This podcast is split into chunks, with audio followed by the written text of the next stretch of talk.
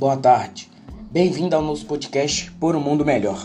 Hoje o assunto é tanto quanto chato e infeliz: lixo urbano. Sabemos que é um dos principais problemas ambientais da atualidade é a grande produção de lixo, pois esse processo tem como consequência a liberação de gases que promovem o efeito estufa e a poluição das águas subterrâneas e superficiais. Este fenômeno, como sabemos, é, é uma das consequências do aumento populacional nas cidades, da intensificação do modelo consumista, do uso de produtos descartáveis, além do modismo, pois existe uma necessidade de se adquirir objetos mais modernos. O lixo também pode ser visto como um problema socioeconômico, visto que grandes quantias de dinheiro são destinadas à coleta e a tratamento do lixo urbano.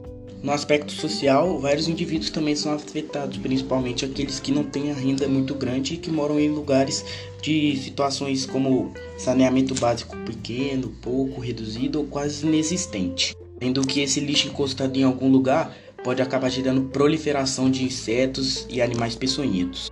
Também transmissão de doenças, entupimento de bueiros, entre outros. Além disso, a falta de estrutura e empenho dos políticos em solucionar o problema do lixo acabam prejudicando a, a, fauna e a flora mundial, principalmente a marinha, que em média são encontrados 25 milhões de toneladas de lixo no meio do oceano.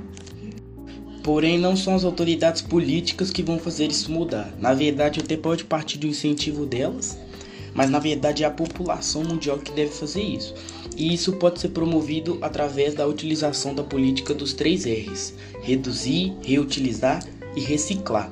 A coleta seletiva é uma das alternativas mais eficientes para reduzir o lixo, além de ser uma forma de contribuir para os catadores de materiais recicláveis. Portanto, através de uma simples atitudes e mudanças de comportamento, todos os habitantes podem colaborar para reduzir o lixo. Estamos muito longe de melhorar, mas nessa altura, o pouquinho que cada um fizer já ajuda bastante. Este é o fim do podcast por um mundo melhor. Obrigado, até mais.